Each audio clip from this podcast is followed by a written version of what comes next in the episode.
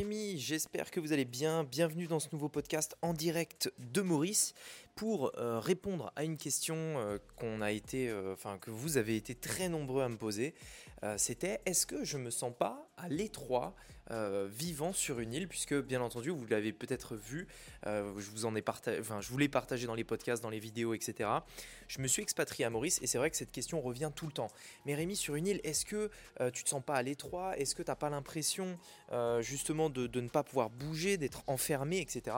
Bref, je voulais répondre à cette question aujourd'hui dans ce podcast pour ceux qui peut-être ont le rêve un jour de vivre sur une île et qui se posaient cette question. Allez, c'est ce qu'on va voir aujourd'hui dans ce podcast. C'est parti. Business en ligne, investissement et mindset. Mon nom est Rémi Jupille et bienvenue dans Business Secrets.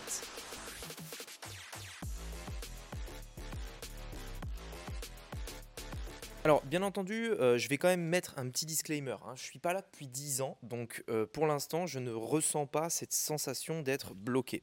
Mais je vais vous donner mon avis parce que c'est une question que bien entendu je me suis posée avant de prendre la décision de venir en fait m'installer sur une île et plus particulièrement donc à l'île Maurice. Si vous voulez, pour moi, il y a un point qui est extrêmement important. Si vous expatriez, c'est que vous pouvez le faire, c'est-à-dire que vous avez un métier qui vous permet de le faire. Premièrement, donc c'est-à-dire que vous pouvez vivre en étant à l'étranger. Et deuxièmement, vous avez les moyens de le faire. Et ce deuxièmement est vraiment pour moi hyper important. Parce que bien que l'argent n'est pas une fin en soi, on est d'accord, je suis le premier à le dire, c'est-à-dire que c'est important de gagner de l'argent, etc. Mais c'est pas ça, honnêtement, qui va vous rendre plus heureux. Après ça dépend bien entendu de quelle somme on parle, mais à un moment donné, l'argent n'est pas une fin en soi. Et ce que je voulais dire, c'est que quand même, l'argent reste l'outil qui va vous permettre de vous expatrier. Et pour moi, c'est un point extrêmement important parce que sans argent, c'est ça qui va faire que vous allez vous sentir bloqué sur une île, à mon sens. La raison est simple, c'est que si aujourd'hui vous venez sur une île, à l'île Maurice par exemple, on va prendre cet exemple, ce sera le plus simple. Si vous venez à l'île Maurice et que vous n'avez pas suffisamment d'argent pour pouvoir décider sur un coup de tête de partir, que ce soit revenir en France parce que, je ne sais pas, vous avez de la famille qui vous manque, que ce soit de partir en vacances, de bouger tout simplement, eh bien si vous sentez que vous êtes limite niveau argent et que vous ne pouvez pas en fait vous permettre de prendre un billet d'avion quand ça vous chante pour bouger, là en effet je pense que c'est peut-être pas le meilleur moment pour partir. Je pense que si vous voulez, aujourd'hui on est dans un monde où en quelques heures tu vas partout, tu vas dans le monde entier. Maurice, on est à 11 heures de la France, 6 heures de Dubaï. De Dubaï, on va dans le monde entier. Honnêtement, 11 heures en France, ça veut dire c'est une demi-journée, et hop, on est en France. Je veux dire, entre 11 heures pour faire Maurice, Paris, et par exemple, je ne sais pas, 9 heures de route ou 7 heures de route pour faire Paris, Cannes, par exemple, pour les gens qui partent en vacances l'été, etc. Honnêtement, il n'y a pas énormément de différence. Enfin, je veux dire, les Parisiens ne vont pas plus souvent dans le sud de la France que moi, vivant à Maurice, qui vais aller en France, tout simplement, enfin, qui va prendre l'avion pour aller en France. Donc au final, en fait, ce qu'on ne se rend pas compte, c'est que premièrement, la plupart du temps, au quotidien, on reste autour de chez nous. On est tout le temps autour de chez nous, c'est-à-dire que maximum, vous allez aller à 10-15 km autour de chez vous, sauf si vous avez un travail où vraiment vous allez plus loin, mais là, vous y allez que pour le travail, vous n'allez pas passer votre vie là-bas, vous travaillez, hop, vous revenez. Et généralement, on vit dans ce secteur, autour de chez nous.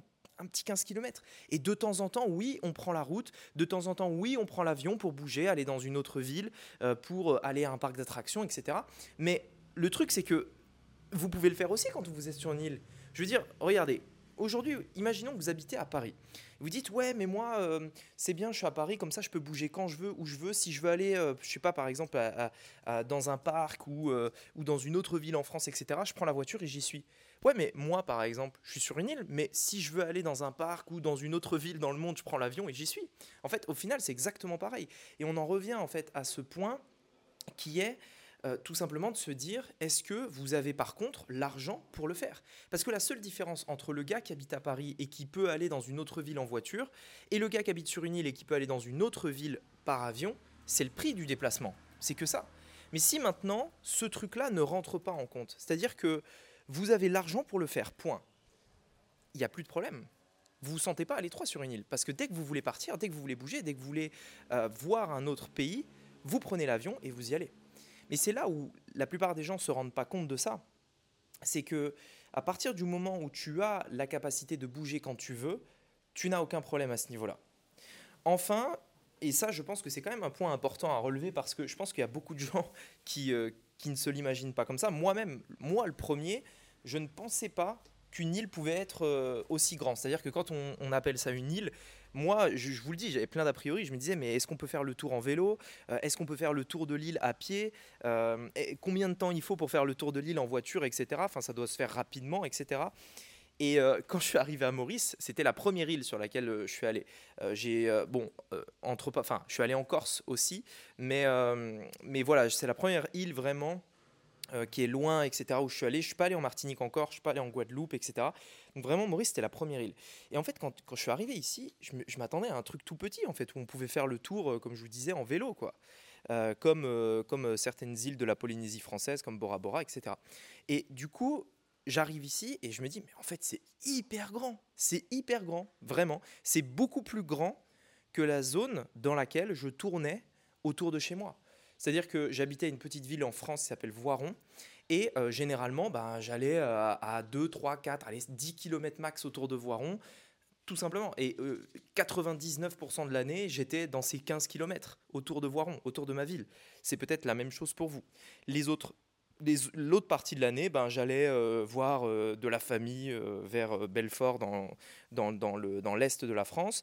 J'allais éventuellement à Paris un week-end dans l'année, etc. Enfin bref, mais 99% de l'année, je suis autour de chez moi. Et Maurice, pour le coup, déjà ça fait bien plus de 15 km².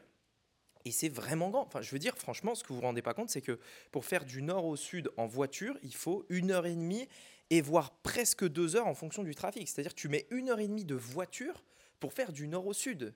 Donc, c'est vraiment grand et il y a beaucoup de choses à voir. Il y a beaucoup de villes, il y a beaucoup d'endroits à découvrir et même encore, il y a plein de Mauriciens ici avec qui on a parlé qui ne sont jamais allés à certains endroits de l'île. Parce que, en fait, ils ont toujours habité ici, ils n'ont jamais vraiment pris le temps pour le faire. Et parce que, y a plein de choses à voir, en fait. Que ce soit de la nature, que ce soit des tout petits îlots d'îles à aller visiter qui sont au bord de la côte, que ce soit, des restaurants qui bougent tout le temps. Il y en a des nouveaux qui ouvrent, d'autres qui ferment, etc. Pareil pour les magasins. Donc, en fait, si vous voulez, le truc évolue tout le temps, le truc bouge tout le temps. Et franchement, c'est bien plus grand que ce que j'aurais pu imaginer. Et donc, en fait, pour répondre à cette question, encore une fois, n'oubliez pas le disclaimer, je ne suis pas là depuis 10 ans, mais encore une fois, je pense que c'est un faux problème que les gens se posent, le fait de se dire, est-ce que sur une île, on ne se sent pas à l'étroit, etc. Moi, c'est une question que je m'étais posée, donc c'est pour ça que je voulais vous donner mon avis maintenant, avec le recul à cette question, qui est que, premièrement, si vous avez l'argent pour vous permettre de bouger quand vous voulez par avion, il n'y a plus de problème. Et deuxièmement, venez sur place, voyez par vous-même, et vous verrez que c'est probablement bien plus grand que ce que vous pensiez. Voilà, en tout cas, j'espère que ce podcast vous aura plu, et je vous tiens au courant sur YouTube et dans les podcasts pour la suite de mes aventures à Maurice. Je sais que vous aimez bien les vlogs, il y en a souvent des personnes parmi vous qui me demandent de faire des vlogs, donc je vais continuer d'en faire, vous faire un petit peu vivre cette aventure avec moi. Sur ce, je vous dis à bientôt et bonne journée, bonne semaine à tous, à bientôt, ciao.